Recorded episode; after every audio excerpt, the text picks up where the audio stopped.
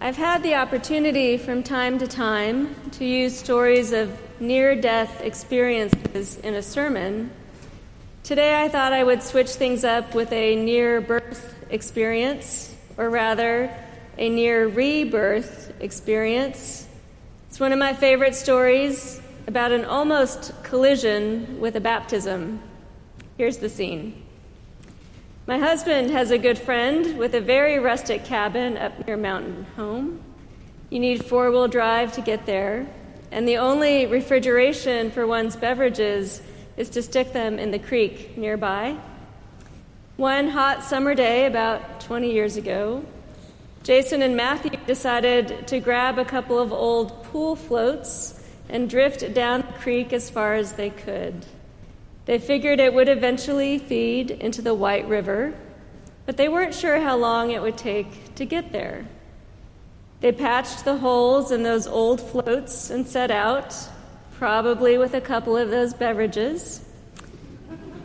And after a good hour or so of being lazily swept along by a gentle current, they rounded a bend, and before they could stop themselves, they came upon a group of people wading in the creek. They were dressed in white, all focused on a man in robes who had just dramatically dunked someone under the water and lifted him up again. Jason and Matthew panicked. They were about to drift right through the middle of a baptism on swimming pool floats. It was too late to stop and go around without a lot of splashing and calling even more attention to themselves, so they flashed a couple of sheepish smiles and drifted by, much more slowly than they would have liked. Now, despite the awkwardness of the situation, both young men were intrigued by the experience.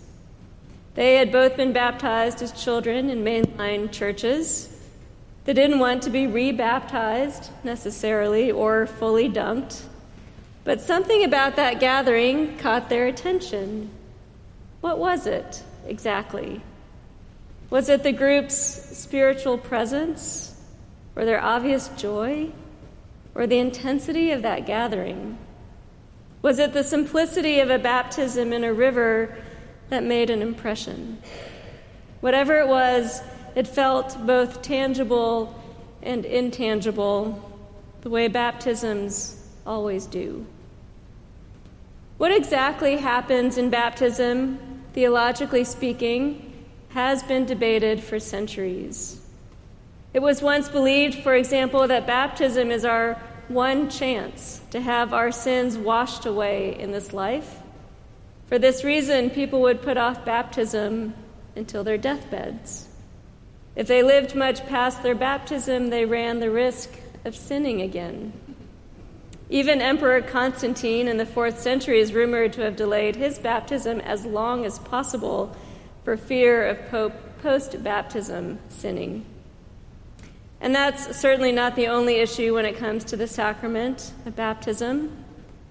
People also argued for millennia whether baptism secures a good place in the afterlife. And some people still argue about that. I've preached in the past on some of those thorny issues, but on this day, when we celebrate the baptism of our Lord, what strikes me is the profound simplicity of baptism. By some divine providence, we have inherited a practice that makes what is holy what is intangible quite tangible in water. Just like bread and wine and oil, Jesus made sure that we would always have the ordinary things that we need on hand in order to touch the holy with our bare hands. In baptism, God reaches us with something as touchable and ubiquitous as water. It's genius, really. As to what baptism means, the gospel writers had different ideas, particularly around the confusing issue of why Jesus would need John the Baptist's baptism of repentance. Certainly, the Messiah himself did not need his sins washed away or a ticket into heaven for that matter.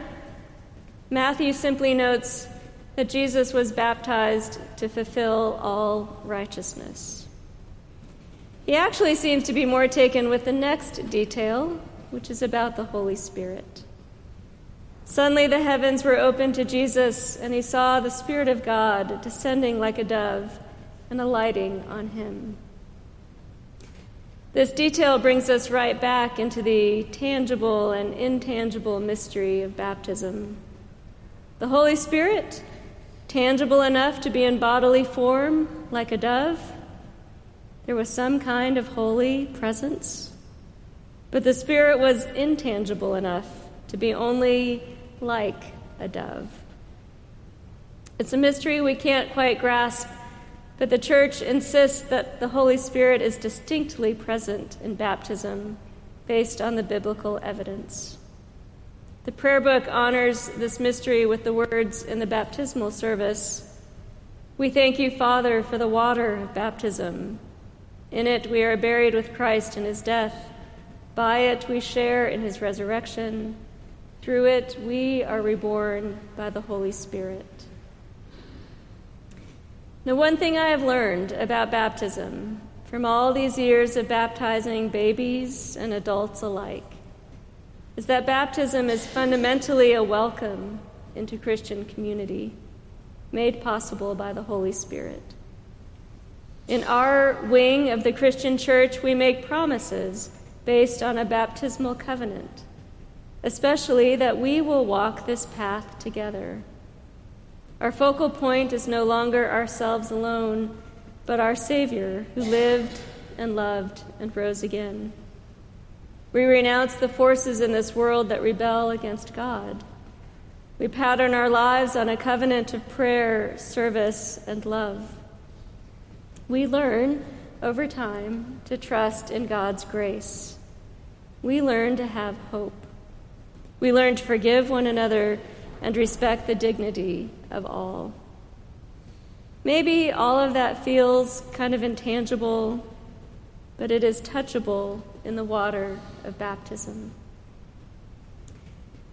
Now, this seems like a good moment for a priestly public service announcement.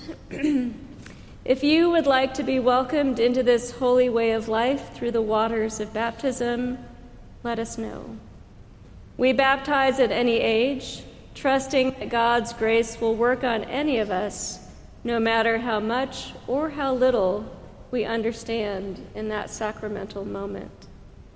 We will pour a little ordinary water into the marble font and say a prayer of thanksgiving and consecration over it.